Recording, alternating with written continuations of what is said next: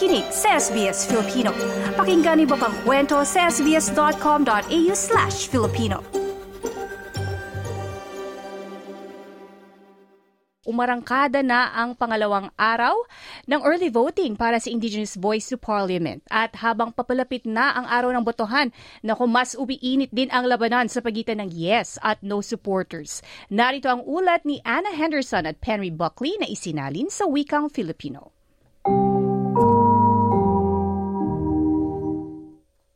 Umarangkada na nga ang botohan ng Indigenous Voice to Parliament sa New South Wales, A C T, Queensland at South Australia matapos ang pagbukas ng mga early voting station kahapon araw ng Martes. Nagdaos na din ng early voting sa Northern Territory, Tasmania, Victoria at Western Australia nitong Lunes. Sa pre-polling booth sa Sydney, bukas na ipinahayag ng mga yes voters ang kanilang suporta sa yes campaign. I wholeheartedly agree with the yes vote. To be frank, I've not paid much attention just because of how busy I've been with work, but I do understand the big picture, and I think the First Nations people need to have a voice. I think I think it's been pretty comprehensive what the campaigns has been about, and um, yeah, I think it's time for change. Sa Perth naman, ginanap ang isang no rally para sa no vote Lunes ng gabi. Dito nagkaisa ang mga tagataguyod ng no laban sa panukala. Himok ng mga taga-suporta ng no na dapat ay magkaroon ng investigasyon ukol sa perang ginagastos ng pamalaan. Dinaan sa sayaw ng no campaigner na si Warren Mundin ang pagsuporta sa no campaign. Aniya, utang na loob ng mga Australiano ang malaking tagumpay sa First Nations people at sa mga migrante. Ngunit, but we do need to help other people as well. There are people struggling here.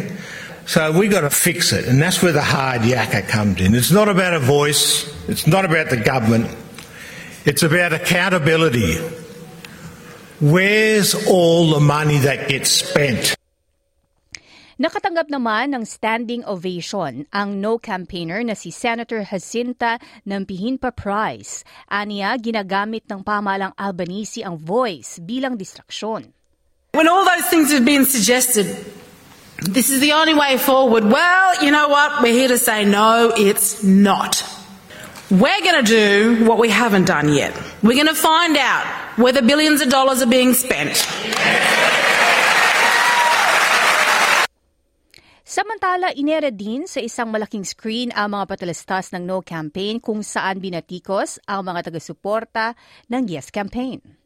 Woolworths, Coles, Telstra, B H P, B H P, Australian Football League, National Rugby League, Rugby Australia, all supporting a Yes Campaign.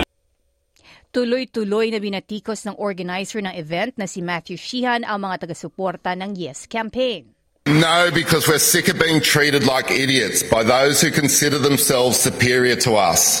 The corporates, the woke, and the teals. We need to crush this divisive voice to send them a clear message that we are sick of them spitting in our face whenever we stand up for our families and our country. Sa Adelaide nitong Martes, sinabi naman ng punong minister na si Anthony Albanese na iniiwasan ng no campaign ang mga isyu ng panukalang voice. Allowing governments to listen to what Indigenous Australians say about matters that affect them. Why do you want to do that? You want to do that because you get better results. That's what this is about. And to me, the no campaign undermines its own position by the fact they want to talk about everything that this referendum isn't about and nothing about what it is. Samantala, tumaas naman ang suporta para sa Yes Campaign. Ayon sa Guardian Essential Poll, forty-three percent ng mga Australiano ang plano ngayong bumoto ng Yes. Samantala, mataas pa rin ang no vote na nasa forty-nine percent habang eight percent naman ang hindi sigurado. Nasa twenty-eight percent naman ang iba pang yes at no voters na inaalam pa kung saan sila pipwesto. At habang ang margin of error ay nasa tatlong puntos, umaasa ang mga yes voters na ang suporta ng rugby league star na si Nathan Cleary sa Yes Campaign ay makakatulong sa panalo ng yes vote. No voice, no choice. Come on Australia, vote yes.